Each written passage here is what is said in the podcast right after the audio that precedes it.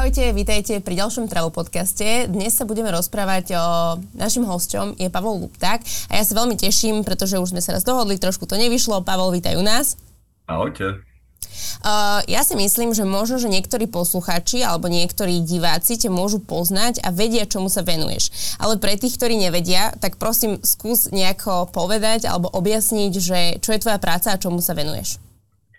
Uh, tak ja mám tých prác viacero, ale uh, ja som vyštudoval vlastne počítačovú vedu a 20 rokov sa venujem IT bezpečnosti, kon- konkrétne etickému hackovaniu, takže ja som vlastne uh, vybudoval tú firmu na etické hackovanie, my sme tí počítačoví hackery.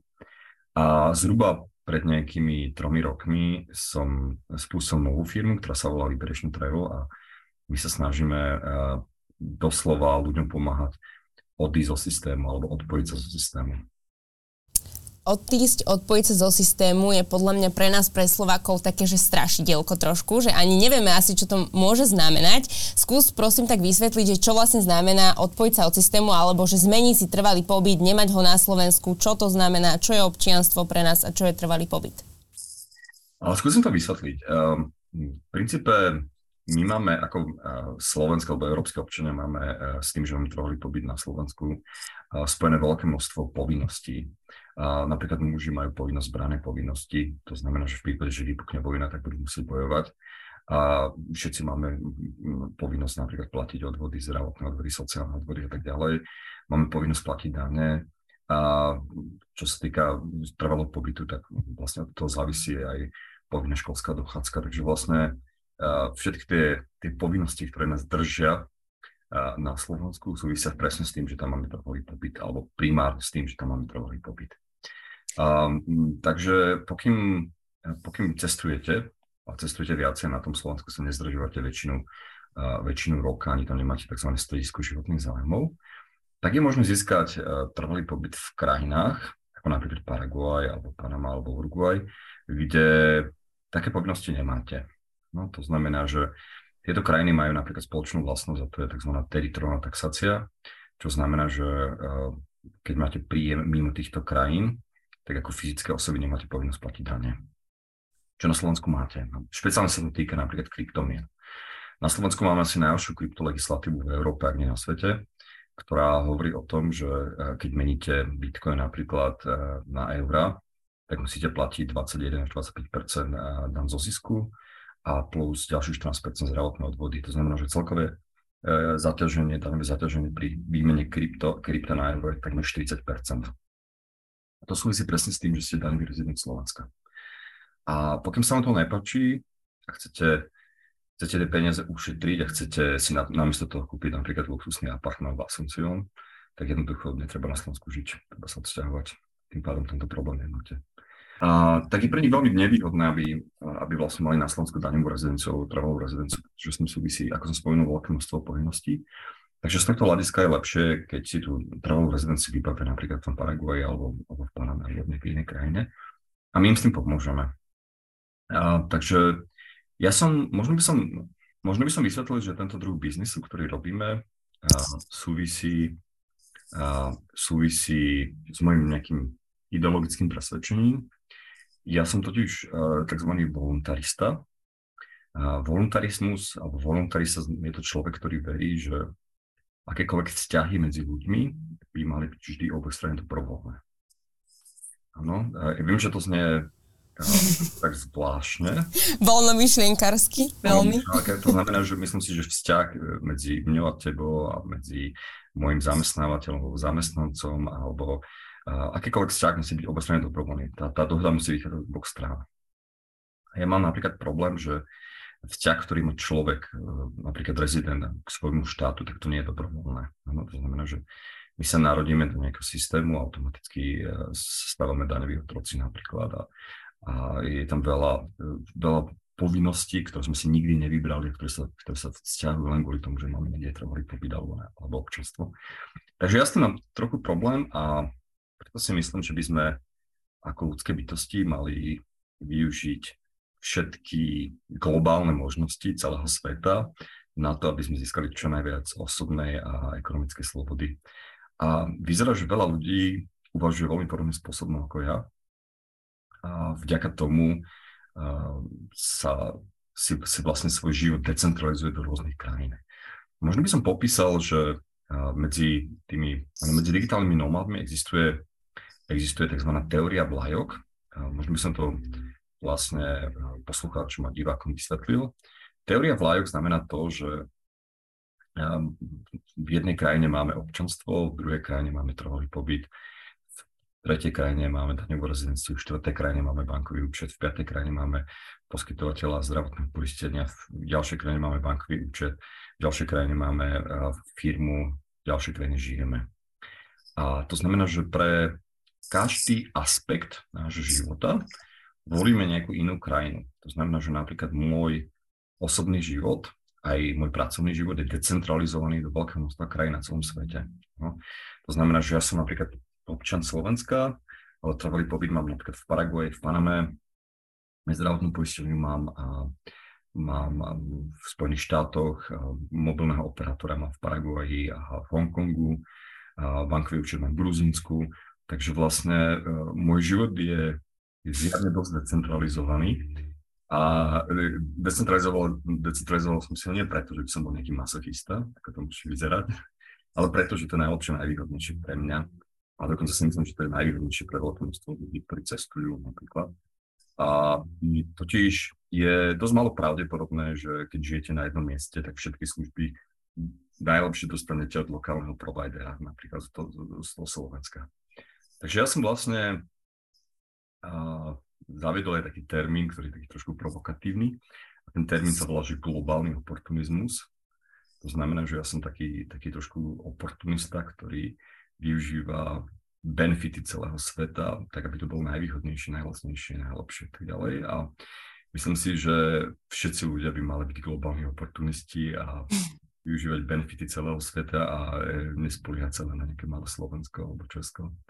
Takže, a, a my sme teraz dosť veľká komunita, ja, ja som presťahoval vlastne do Paraguaja už nejakých 250 Čechov a Slovákov.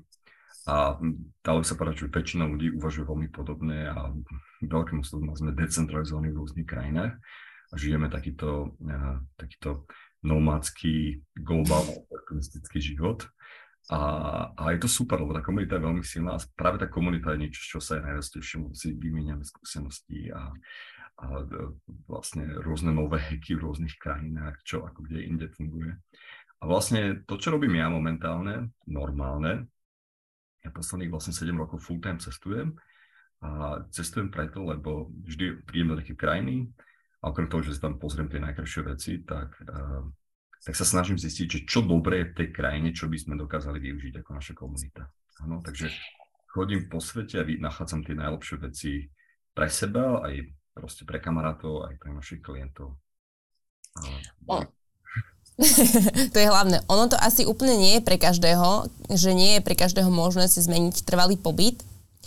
Ja napríklad teda nemám firmu, som živnostník, hej, o, zatiaľ nemám rodinu, nemám hypotéku, čiže v mojom prípade by sa to možno že ešte dalo, ale čo taký človek, ktorý má napríklad možno hypotéku na Slovensku, alebo má firmu na Slovensku, alebo má rodinu, že kde je vlastne tá hranica toho, že kedy si to človek môže dovoliť, keď je to pre neho vhodné a kedy to pre neho vhodné nie je. Tak ja si myslím, že si to môžu dovoliť všetci. Tých dôvodov je viacero. Celé to závisí o tom, aké sú aké sú uh, skutočné dôvody alebo tie primárne dôvody, prečo, prečo človek potrebuje uh, zmeniť ten trvalý pobyt. My máme také štyri scenáre, ktoré by som možno dokázal popísať. Podotkol by som, že my máme veľa rodín s malými deťmi, niekoľkomesačnými mesačnými deťmi, takže skutočne úplne hoci, kto je, dokáže sa presťahovať. Prvý scenár sa nazýva tzv. Paraguaj v zálohe, ja to tak nazývam. A pravidlo zálohe znamená to, že človek na Slovensku alebo v Čechách nemení úplne nič. To znamená, že všetko zostáva tak, ako je, má normálny pobyt a tak ďalej, len si vybaví ďalší trvalý pobyt v Paraguaji. A teraz sa tam vybaví prechodný pobyt. A to znamená, že má ďalší občanský preukaz, má ďalšiu kartičku. A prečo to je dobré? No, veľa ľudí si to vybaví ako tzv. záložný plán, taký backup plán.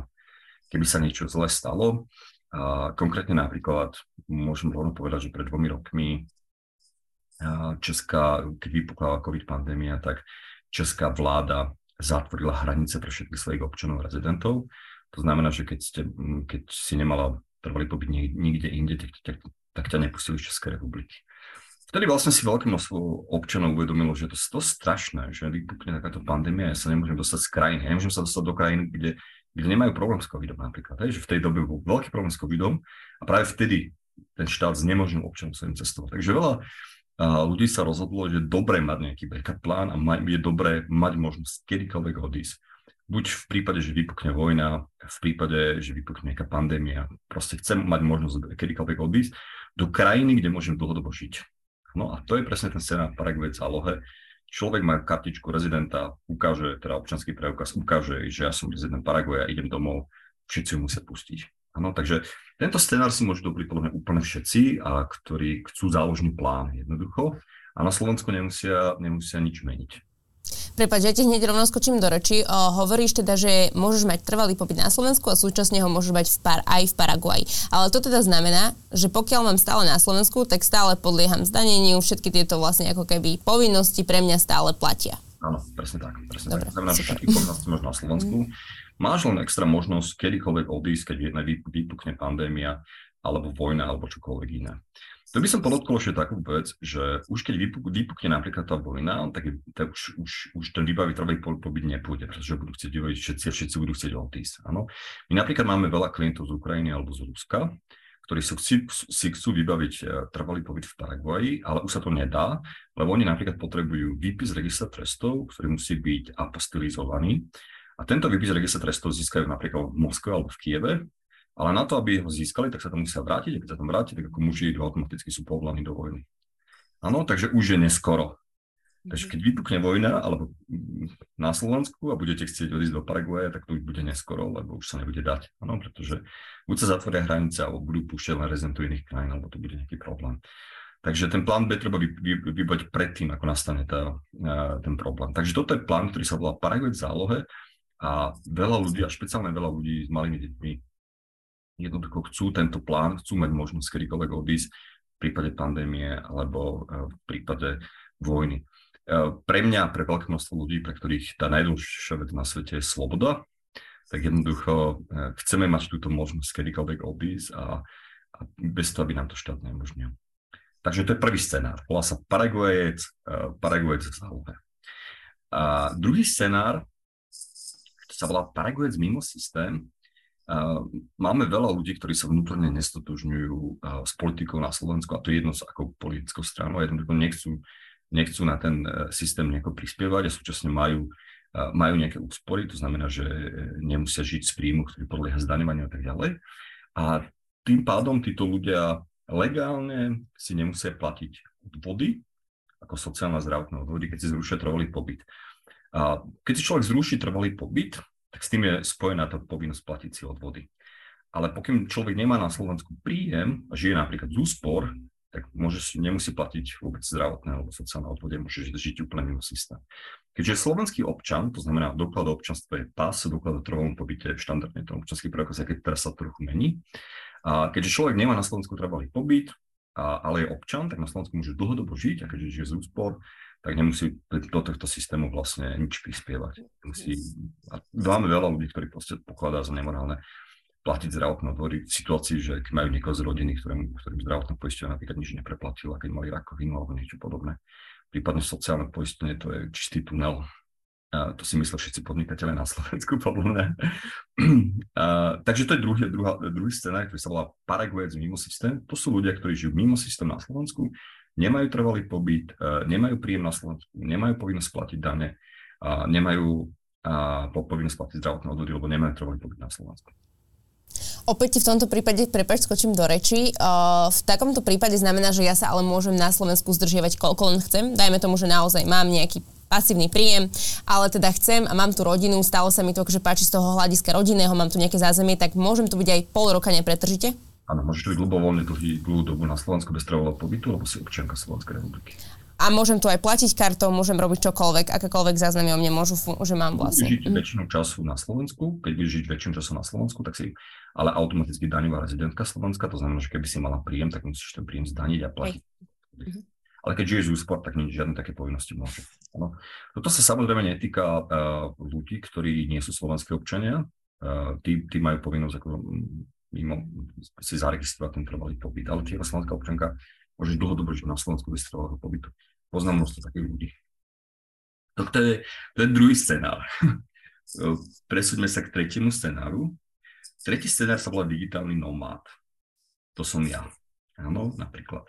A, e, scenár digitálny nomad je úplne najvýhodnejší, pretože e, to je človek, ktorý dlhodobo nikde nežije.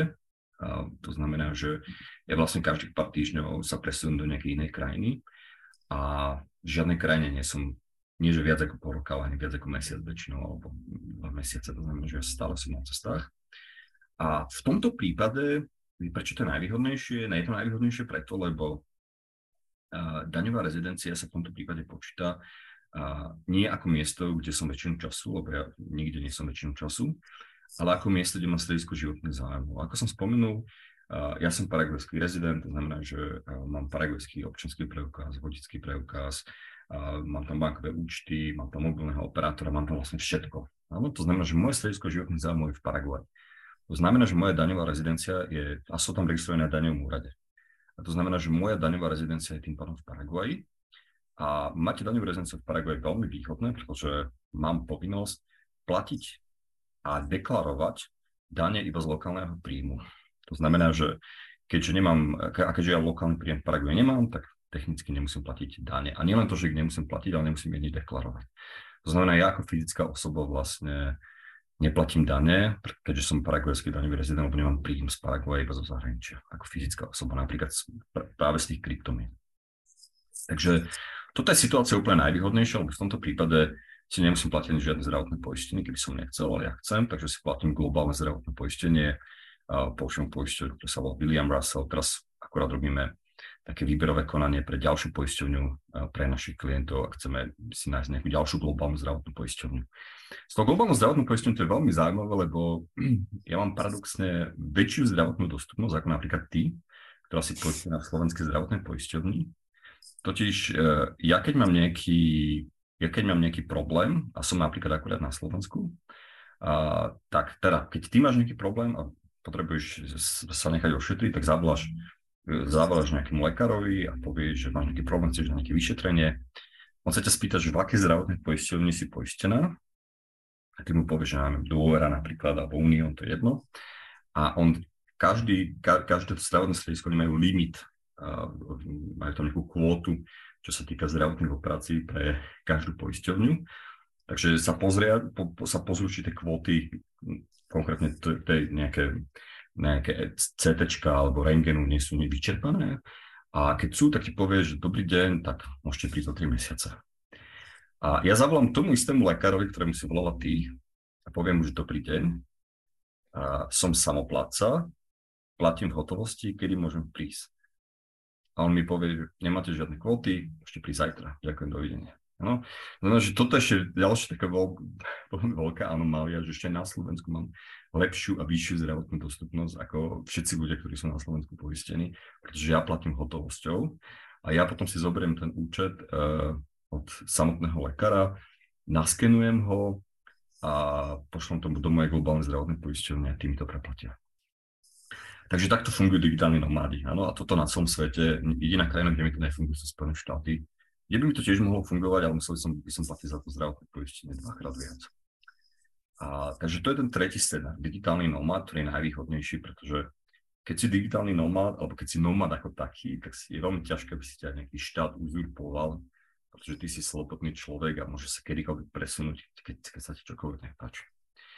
A štvrtý scenár sa volá Paraguajec v Paraguaji a to je obrovské množstvo našich klientov, ktorí sa reálne presťahujú do Paraguaja a žijú fyzicky v Paraguaji.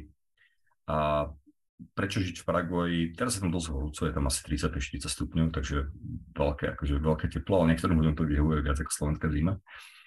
A žiť napríklad preto, že tam je tu dvakrát vlastnejšia krajina ako Slovensko.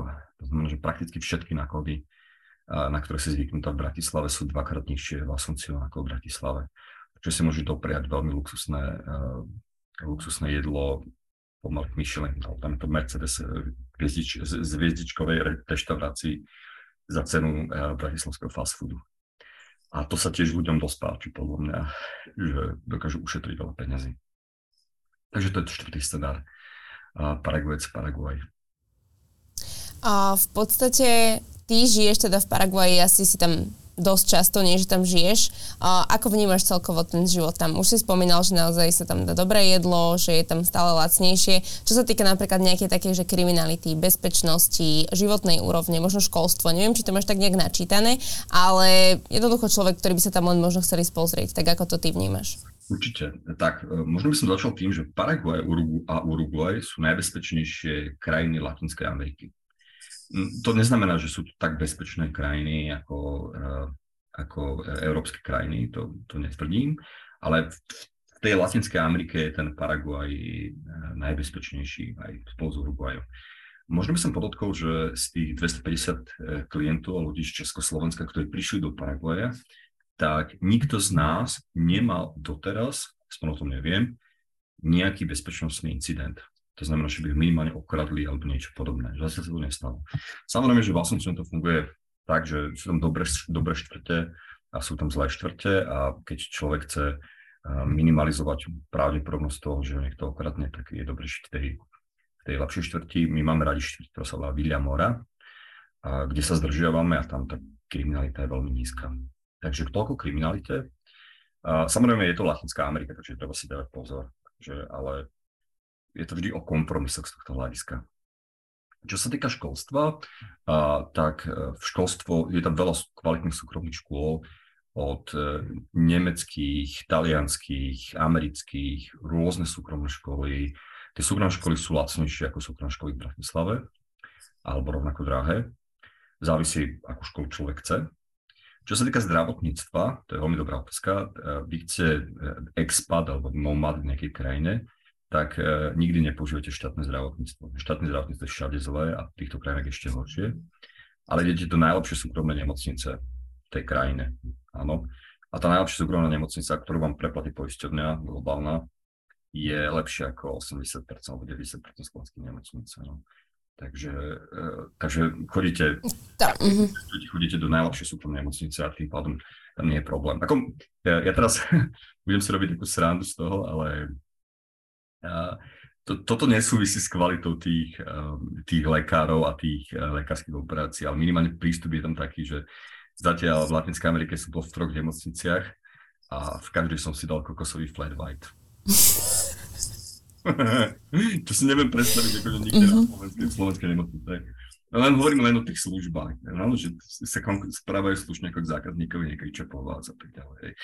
Ale samozrejme musíte mať šťastie. Ale zase tu by som podotkol, že my ako Slováci, priemerná slovenská mzda je 2 až 3 krát vyššia ako priemerná paraguajská mzda, takže my vlastne využívame benefity toho, že, že sme bohatší ako miestni občania. Ty si teraz spomínal vlastne štyri nejaké fázy, alebo teda štyri verzie toho, ako to môže fungovať. Uh, ono je za tým asi aj určite veľa financií, pretože treba to nejako sprostredkovať, treba niečo spraviť, prísť do Paraguaja a tak ďalej. A vy v podstate, alebo ty v rámci svojej firmy sa snažíš ako keby katovať tieto nejaké uh, náklady na to, aké je to drahé premiesniť sa z krajiny do krajiny alebo zmeniť si trvalý pobyt. Ale keby som náhodou chcela a mala o to záujem, tak odkiaľ pokiaľ sa uh, pohybuje tá hranica toho, koľko to stojí? No práve, že e, nie je to vôbec drahé. Ja si myslím, že si dokážu všetci, ktorí si vedia kúpiť na Slovensku auto alebo e, nepodajú nejakú garsonku, tak si vedia určite zaplatiť aj e, trvalý pobyt v Paraguaji alebo prechodný pobyt v Paraguaji. A my máme teraz balíček za 5000 eur, ktorý zahrňuje v sebe vybavenie vlastne toho prechodného pobytu, vybavenie občanského preukazu, rezidenčnej kartičky, vodického preukazu, registrácia na daňovom úrade, prúhov adres, členstvo v našej vlastne expat komunite. Všetko, čo som ti teraz vymenoval, stojí dohromady 5000 eur. Čo podľa mňa pre nejakého Bratislavčana nie je vôbec veľa, si myslím. A keď zaplatíš dvakrát viac, tak to budeš mať aj s letenkami, aj s ubytovaním, aj so všetkým. No, takže tá cena je podľa mňa akože veľmi priateľná. Samozrejme sú krajiny, kde sa to líši, v, v Paname je to asi dvakrát viac, a e, v Uruguayi je to dokonca ešte lacnejšie, ale v Uruguayi na to, aby si získal trvalý pobyt, tak to musíš reálne žiť väčšinu času. Uh-huh, uh-huh. Paraguay nemusíš. Áno, Paraguay má výhodu presne pre tých nomádov, že tam, keď, keď získaš prechodnú rezidenciu, teraz to funguje najskôr prechodná, potom trvalá rezidencia, keď získaš prechodnú rezidenciu, mala by si sa objaviť v Paraguaji raz za rok, a keď získaš trvalú rezidenciu, tak stačí raz za 3 roky. No, to znamená, že ty a môžeš mať trvalú rezidenciu a stačí sa objaviť raz za 3 roky na, na 2 dní. Hej. Ja neviem, či je toto otázka úplne na mieste, kľudne mi môžeš povedať, ako to funguje. V podstate, keď neprispieš do sociálneho systému, tak to znamená, že nemáš ako keby dôchodok? Áno, áno. Ono to súvisí s tým, že neverím, že nejaký dôchodok, e, nie že budeme ja, ale že budeme všetci ostatní okolo mňa. Ja si myslím, že, že, že mm, myslím si, že e, dôchodkový systém, alebo vlastne ten sociálny systém je, e, nielen, že to je pyramidová hra, ale lebo pyramidová hra taká, že, že sa dobrovoľne rozhodne, že budeš, že vstúpiš do nejakej pyramidovej hry, ale to je tzv. nedobrovoľná pyramidová hra. To znamená, že vlastne prispievame na, na, na súčasný dôchodcov. Čo, ako, ja nehovorím, ja, ja chápem, že oni si platili celý život vlastne ten systém a teraz očakávajú, že mladí ľudia budú to platiť, ale je to celé zle nastavené. Existuje veľké množstvo krajín, lebo vo väčšine krajín sa tam vôbec nie sú niečo také ako so, sociálny uh, systém, ako máme my. Jednoducho si myslím, že uh, najmorálnejší spôsob, uh, najetickejší spôsob je, je taký, kedy tá solidarita je dobrovoľná. To znamená, že, nik, že keď chcem niekoho podporiť, tak musí to byť dobrovoľné. To znamená, že sociálny systém pokladám za nemorálny, uh, za nemorálny systém, pretože nie je dobrovoľný za, teda za, dobrovoľné, za dobrovoľný solidárny systém pokladám také charity, ktoré sú dobrovoľné. A myslím si, a v mojej, mojej, mojej situácii a v situácii všetkých ľudí odporúčam sa na sociálny systém na Slovensku alebo kdekoľvek inde vôbec nespoliehať, pretože dôchodky nebudú, nevychádza to. Jednoducho, uh, jednoducho tých starých ľudí bude podstatne viac ako tých mladých, minimálne podľa súčasnej bilancie. A buď sa toho dôchodkového veku ani nedožijete, lebo sa bude každý rok zvyšovať, alebo keď tie peniaze dostanete, tak budú, uh, budú zabité infláciou a nedostanete prakticky nič. Takže nespoliať sa na štátny dôchodkový systém a buď investovať do nehnuteľností alebo uh, do bitcoinu alebo do zlata alebo do čohokoľvek iného. Je to vždy lepšia investícia do budúcnosti aj príprava, príprava na, na váš dôchodok, ako spojať sa na štátny sociálny systém. To je to najlepšie, čo môžete spraviť. Keď sa spýtate hocaka slovenského podnikateľa, tak vám povie, že platba, platba do sociálnej poisťovne, to je platba, tak ako keby vyhodil peniaze do kanála. Ja dokonca nepoznám slovenského podnikateľa, ktorý by si o tom myslel niečo iné. Ma, máš povzbudzujúce veľmi pre mňa, ktorá žijem na Slovensku, ale ja to úplne chápem, rešpektujem a teda ty sa to zrejme vidíš, ako to je. Uh,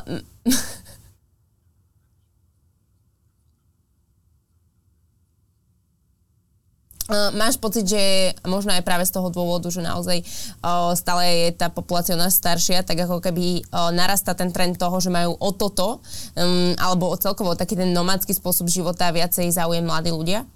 Určite, určite. Um, ja si myslím, a dokonca, možno by som podotkol ešte takú dôležitú vec, že uh, nie len mladí ľudia, ale veľa ľudí uh, volí tento nomadský štýl alebo volí trvalý pobyt uh, v Paraguaji práve kvôli tomu, že sú chudobní a že chcú ušetriť. Pre koho to vlastne je? No, tak ja by som ti povedal, že jeden z našich klientov je človek, ktorý sa živí uh, roznašaním jedla uh, cez Bolt. Áno. jeden z našich, a je to proste človek, ktorý chce mať, chce mať proste backup, chce mať zadné vrátka. Áno. To znamená, že uh, tu by som podotkol takú vec, že ľudia, ktorí žijú na Slovensku a majú normálnu výplatu, tak polovicu výplaty ide štátu, takže keď odídu zo systému, tak zrazu môžu mať dvakrát viac peniazy, ako majú teraz. No, to znamená, že môže byť dvakrát viac bohatší. A tým pádom, ehm, tým pádom vlastne by som podotkol, že nie je to tak, že si to vedia dovoliť len tí bohatí ľudia, naopak ľudia, ktorí nechcú byť až tak chudobní a sú chudobní teraz, tak jednoducho sa do Paraguay presťahujú, pretože to je vlastná krajina. Takže by som možno podotkol, že je to paradoxne aj služba pre tých chudobnejších ľudí. A v prípade napríklad, že by som chcela byť na Slovensku, chcela by som mať slovenského zákazníka, lebo myslím, že v jednom rozhovore si spomínala aj ty, že slovenský zákazník je celkom fajn, uh, že by som si vlastne iba tú firmu dala napríklad do Paraguaja, tak takto sa to, takto to funguje tiež. Veľa našich uh, digitálnych nomádov, ktorí majú trvalý pobyt v Paraguaji, vlastne na fakturáciu slovenských klientov používajú americké firmy. kedy to vychádza najlepšie, napríklad firmu v Wyomingu alebo v Novom Mexiku. To, je, to znamená to, že majú firmu v Spojených štátoch.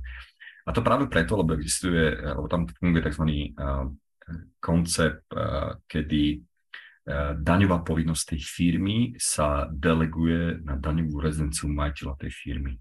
To znamená, že keď, Parag- keď vlastníš americkú firmu ako paraguajský daňový rezident a tú americkú firmu podnikáš na Slovensku, tak vlastne vo finále neplatíš žiadne dane, lebo vlastne tá daňová povinnosť tej americkej firmy, samozrejme nemôžeš robiť biznis v rámci, nemôžeš robiť biznis v rámci Spojených štátov, to znamená, tá americká firma musí podnikať výhradne mimo Spojených štátov, nemôže mať amerických klientov a tak ďalej.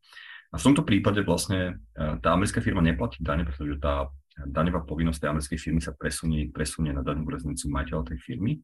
Ale keďže v Paraguaji funguje tzv. teritoriálna taxácia, čo znamená, že fyzické osoby ako majiteľa firiem neplatia dane z príjmu zahraničných firiem, tak vo finále neplatí žiadne dane.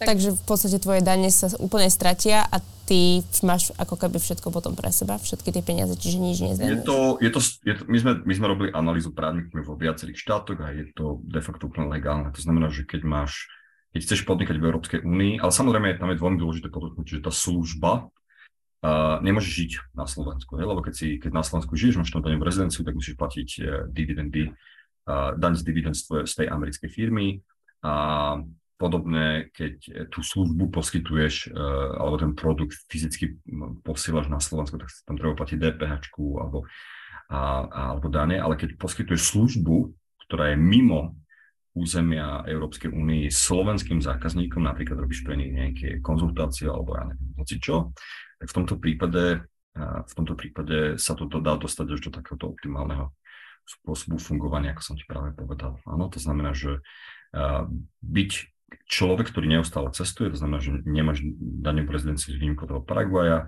používaš americkú firmu na fakturovanie napríklad slovenských klientov alebo českých klientov. Tak si v tom prípade ako keby úplne oslobodený. Áno, áno. Akože máš tu povinnosti, tá americká firma musí, mať, e, musí byť registrovaná na americkom daňovom úrade, musíš mať tzv. Employer Identification Number, EIN sa to volá, musíš vyplňať nejaké formuláre raz do roka a tak ďalej, ale to sú všetko služby, ktoré sa dajú zaplatiť. Takže Takže tak, no, dôležitá vec na tomto všetkom je e, samozrejme, že my to, chce, my to musíme mať 100% legálne. Áno.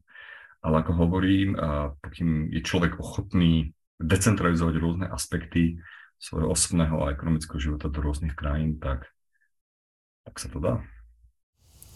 A to slovo decentralizovať Mm, už som sa s ním stretol teda niekoľkokrát, ale že ako to Slováci naprvu vnímajú? Možno, že keď za tebou príde nejaký klient a teraz o, ťa žiada možno nejakú konzultáciu, tak o, aký si myslíš, že na to Slováci reagujú? Že sú z toho vystrašení, boja sa toho, alebo predsa len.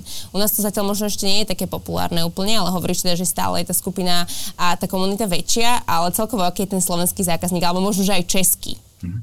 To je veľmi zaujímavé, že ľudia na Slovensku aj v Čechách sú nejakým spôsobom veľmi mentálne nafixovaní e, na ten trvalý pobyt a myslia si, že keď e, si zrušia trvalý pobyt a prestanú si platiť e, zdravotné odvody, tak skončí svet a zomru na ulici a nikto sa o nich nepostará a že to je celé zle.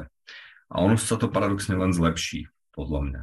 No, že, že v prvom rade akože m, netreba si myslieť, že toho, že si platím nejaké zdravotné poistenie, že je o mne postarané a každý deň čítam nejaké správy o tom, ako zdravotné poisťovňa niekomu nepreplatila proste nejakú liečbu.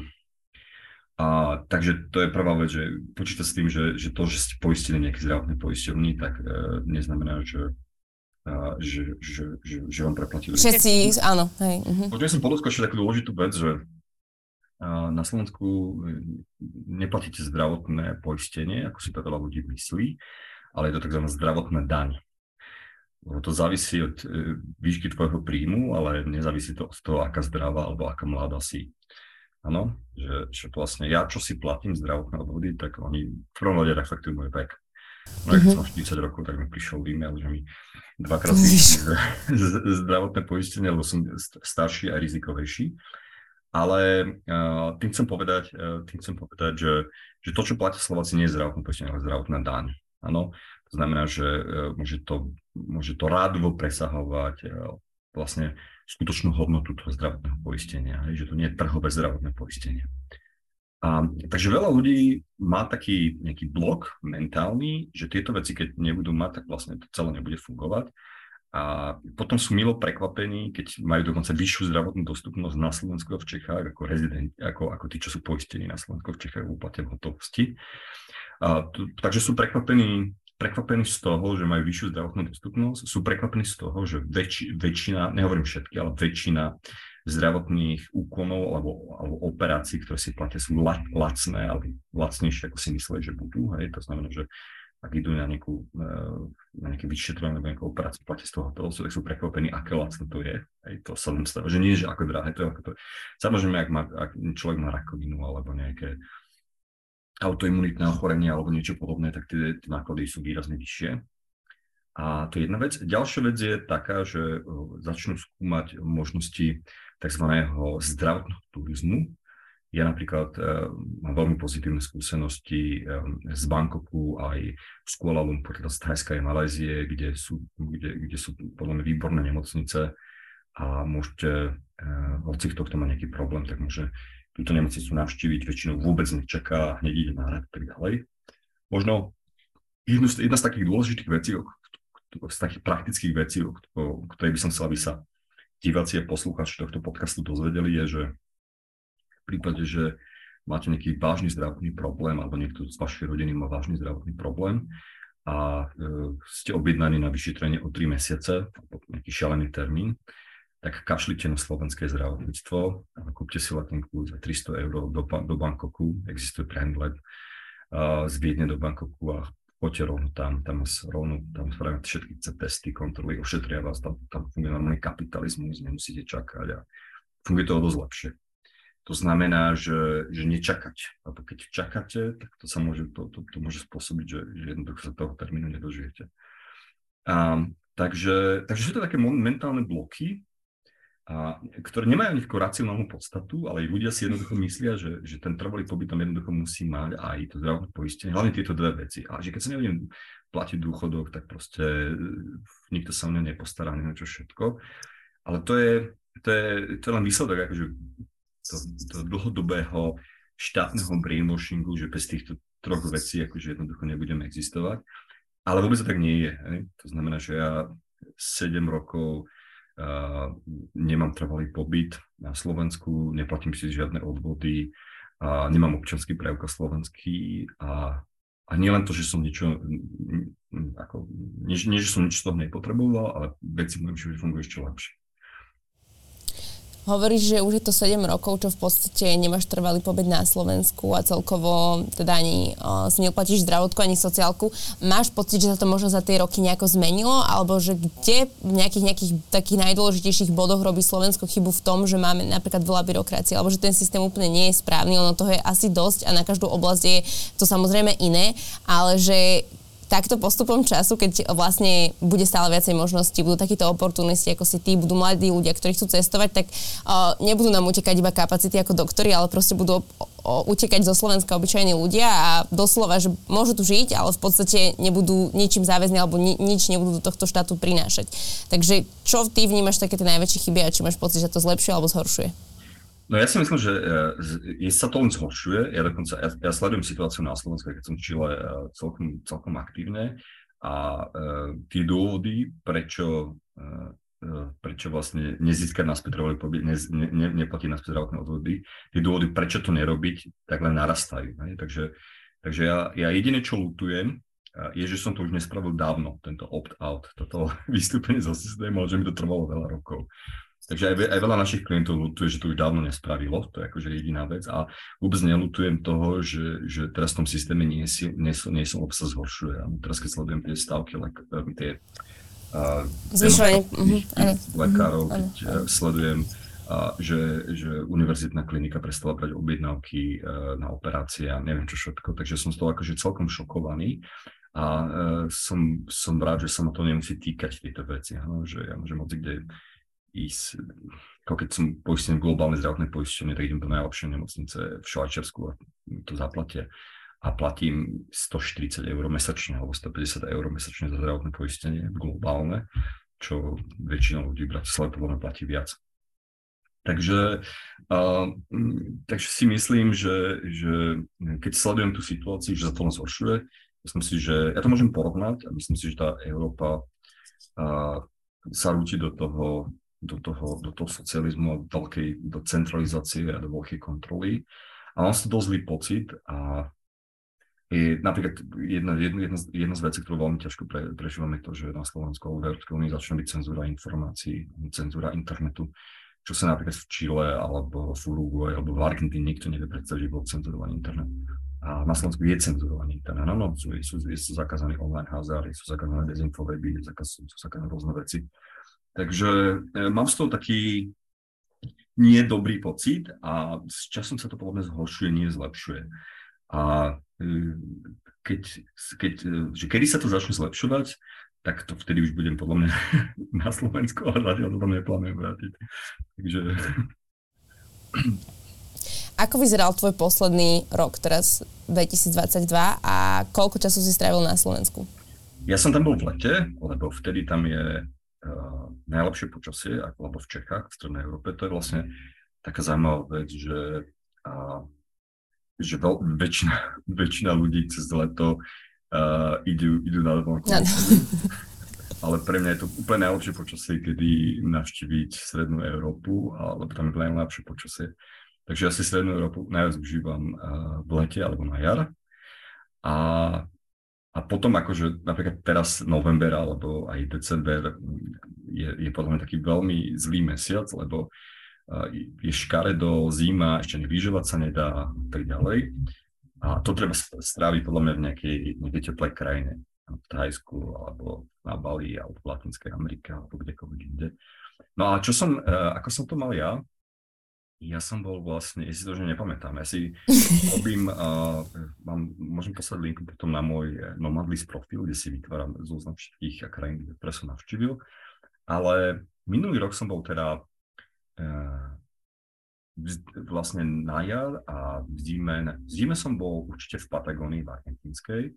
Bol som mesiac v Buenos Aires, bol som v Uruguayi, samozrejme v Paraguaji. Potom som šiel do Thajska, kde som bol mesiac, potom som bol v Egypte a potom som sa vrátil do Európy, kde som bol pár mesiacov a vlastne od septembra som šiel do Gruzinska a v Gruzinsku som bol pár týždňov, z Gruzinska som bol potom do Paraguaja s mojimi rodičmi. Mojim rodičom sú vybavili mimochodom vlastne prechodný pobyt v Paraguaji. Dobrý dôchodok. To že dôchodcovia. Pre nich je ako predu slovenské dôchodcovia latnejšie žiť v Paraguaji ako na Slovensku. A potom sme šli zase do Buenos Aires, do Argentíny a teraz som v Chile. Takže, ale plány, ktoré najbližšie mám, no Chceme ísť teda na juh tej Patagónie do Punta Arenas a vlastne uh, o nejaké 2-3 týždne by sme sa chceli presunúť do Peru. Peru, ja som v Peru už pred 22 rokmi, ale moji rodičia tam ešte neboli, takže ich tam chcem zobrať, to akože pekná krajina. Peru chceme byť asi mesiac a potom chceme ísť na mesiac do Nikaraguy. Nikaragua je veľmi príjemná a veľmi lacná krajina. A potom chceme ísť na mesiac do Brazílie. V Brazílii je také mesto nomádske, ktoré odporúčam, volá sa Florianapolis. Takže chcem preskúmať možnosti Brazílie. Brazílie dokonca má nejaká, nejakú pozitívnu alebo priaznú kryptolegislatívu, takže chcem zistiť viac informácií. A potom, potom ma kamaráti volajú zase do Thajska alebo niekde inde vlastne niekedy budúci rok. Takže uvidím. Takéto sú plány. A, a cez vlastne cez leto by som chcel uh, s rodinou spraviť výlet uh, na dva mesiace. Ja som si kúpil vlastne autokaraván, teda taký malý karaván a chceli by sme na dva mesiace ísť na taký round trip cez celú Škandináviu. Takže, Takže máš toho, máš toho dosť po celom svete. Uh, ešte som sa vlastne aj v našom, aj v iných článkoch dočítala, že ako keby máš takú, že nulovú digitálnu stopu, ak to smiem ak, tak to použiť, alebo ak to dobre chápem, v podstate, že uh, nie si úplne taký ten typ, čo Facebooku zadá všetky svoje informácie a tak ďalej, že nevedia o teba úplne všetko. A chcela som sa ešte na to spýtať v podstate, že čo o nás dneska môžu vedieť, alebo už vedia sociálne siete, ako je TikTok, ako je Facebook, ako je Instagram. Pretože ja som napríklad typ človeka, ktorý odklikne absolútne všetky cookies a čo to v mojom prípade znamená. No možno by som povedal, že nie je to úplne, úplne, úplne pravda, že zanechám nulovú stopu, aj keď potom uh, cestujem akorát teraz s kamarátom, ktorý skutočne zanecháva nulovú stopu. To znamená, že on nepoužíva ani platobné karty, iba krypto a ja za neho všetko platím, zavládni Uber. Ale um, možno by som podotkol, že ja to mám tak, že ja striktne rozlišujem medzi verejnými informáciami, ktoré publikujem na sociálnych sieťach. Ja som na sociálnych sieťach akože dosť aktívny a všetko, čo vypublikujem na sociálnych sieťach, tak pokladám za verejnú informáciu, ktorú som ochotný zakričať na ulici, keď, keď sme pri tom, že sú to verejné informácie. Ale sociálnych sietí ani od Messengeru ako Facebook Messenger neočakávam žiadnu mieru súkromia. To znamená, neočakávam to, že ma budú chrániť a keby teraz Facebook vyhekovali aj Twitter a všetko, tak sa vlastne nič nezmení. Akože je tam nič, čo... Všetky tie informácie sú z mojej strany verejné. A, ale súčasne pre mňa tá súkrom, to súkromie je veľmi dôležité a na uh, súkromnú komunikáciu použijem hlavne signál alebo Threemu a máme veľké množstvo privátnych skupín, kde, uh, kde si posielame už informácie citlivejšieho charakteru a komunikujem s ľuďmi výhradne cez signál. Dokonca som prestal používať GSM hovorí, to znamená, že sa mi nedá dovolať, normálne mi sa nedovoláš na moje mobilné číslo, a e, väčšinou ti príde odo mňa na správa, že prestal som používať, že som hovoril, lebo im neverím a prešiel som na signál. Takže môžeme ma kontaktovať iba na signály z tohto hľadiska.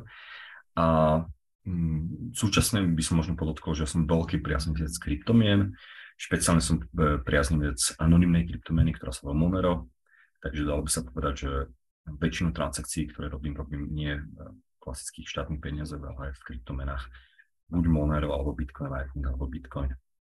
To znamená, že uh, napríklad čo sa týka uh, Liberation Travel a platby, platby za trvalý pobyt, tak to sa nedá realizovať žiadnym prechodom na bankový účet ani kartou.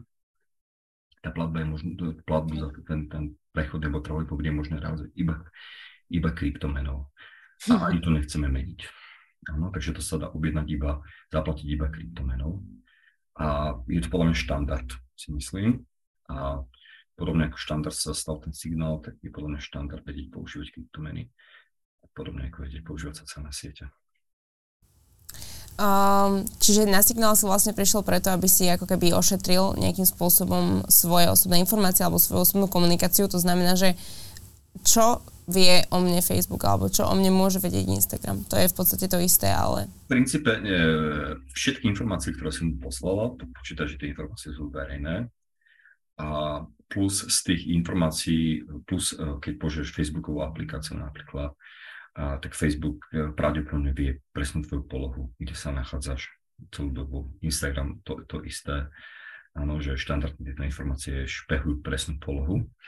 A Samozrejme, oni dokážu nad tými dátami, ktoré, sú, ktoré si im poskytla, robiť nejakú, uh, nejakú takú hlbšiu analýzu a zistiť rôzne veci.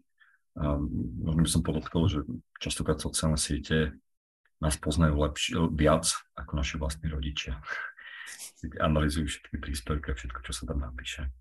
Takže uh, Takže možno len toto by som, ja, ja teda nie som proti sociálnym sie, sie, sieťam. Sociálne, sociálne siete, ja priznám sa, beriem ako výborný marketingový nástroj, že marketing, ktorý, ktorý fakt funguje. A takže, ale určite by som tam nezverňoval žiadne osobné údaje alebo fotky detí alebo nejaké súkrom, veci súkromného charakteru. Ty už si po... Prepač, áno? že by si tam nezverejňoval fotky súkromného charakteru. Ty už si v podstate aj tak počas podcastu spomínal, alebo teda hovoril ľuďom, že čo by si možno odporúčal. Ak máš ešte nejaké také slova na záver, že čo chceš, aby teda si ľudia z tohto podcastu okrem všetkého iného zobrali, tak kľudne sa o to môžeš podeliť. Možno by som vlastne všetkým posluchačom a divákom povedal, že je dobre sa zamyslieť nad tým, alebo uvedomiť si, že existuje nejaká alternatíva k vášmu doterajšiemu životu je dobre si uvedomiť, že tie najlepšie služby a tie najlepšie veci a nie sú všetky koncentrované na Slovensku, ale sú decentralizované na celom svete. a akurát tým, že decentralizujete čas svojho osobného alebo, alebo pracovného života do rôznych krajín, tak e, môžete ušetriť peniaze, tie služby môžu byť kvalitnejšie, a môžete ochrániť nejakým spôsobom súkromie a tak ďalej. Takže, takže myslím si, že minimálne všetci ľudia by o tejto možnosti mali byť informovaní. Podotýkam, že štát nemá motiváciu o tom hovoriť, áno, pretože štát si vás chce uzurpovať ako daňového rezidenta, tak placu um, zdravotného, sociálneho poistenia a tak ďalej. Ale ako hovorím, existuje, existujú iné štáty, ktoré si vás až tak uzurpovať nechcú a o ktorých by ste asi mali vedieť.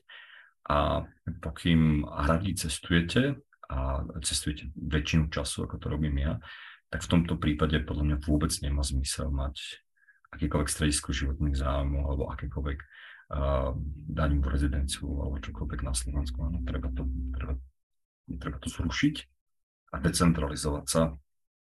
A odporúčam všetkým, aby sa minimálne na toto možnosťou zamysleli, lebo si myslím, že to môže byť výhodné pre podstatne väčšie množstvo ľudí, ako, ako si to väčšinou ľudí myslí. Ďakujeme ti veľmi pekne za všetky informácie, teda, ktoré boli tak akože prierezom a ďakujeme veľmi pekne aj za to, že si si našiel čas a teda verím, že pocestuješ ešte toho hodne, ako si mal naplánované a že sa možno ešte niekedy budeme počuť. Ďakujem za pozvanie a pozdravujem všetkých v Čile. Ahojte. a samozrejme, my sa vidíme opäť o ďalší týždeň pri ďalšom Travel podcaste. Dnešným našim hostom bol Pavel Lupták a v prípade, že si chcete pozrieť ten predchádzajúci podcast, tak stačí, ak kliknete sem a zatiaľ sa majte krásne. Vidíme sa opäť o týždeň. Ahojte.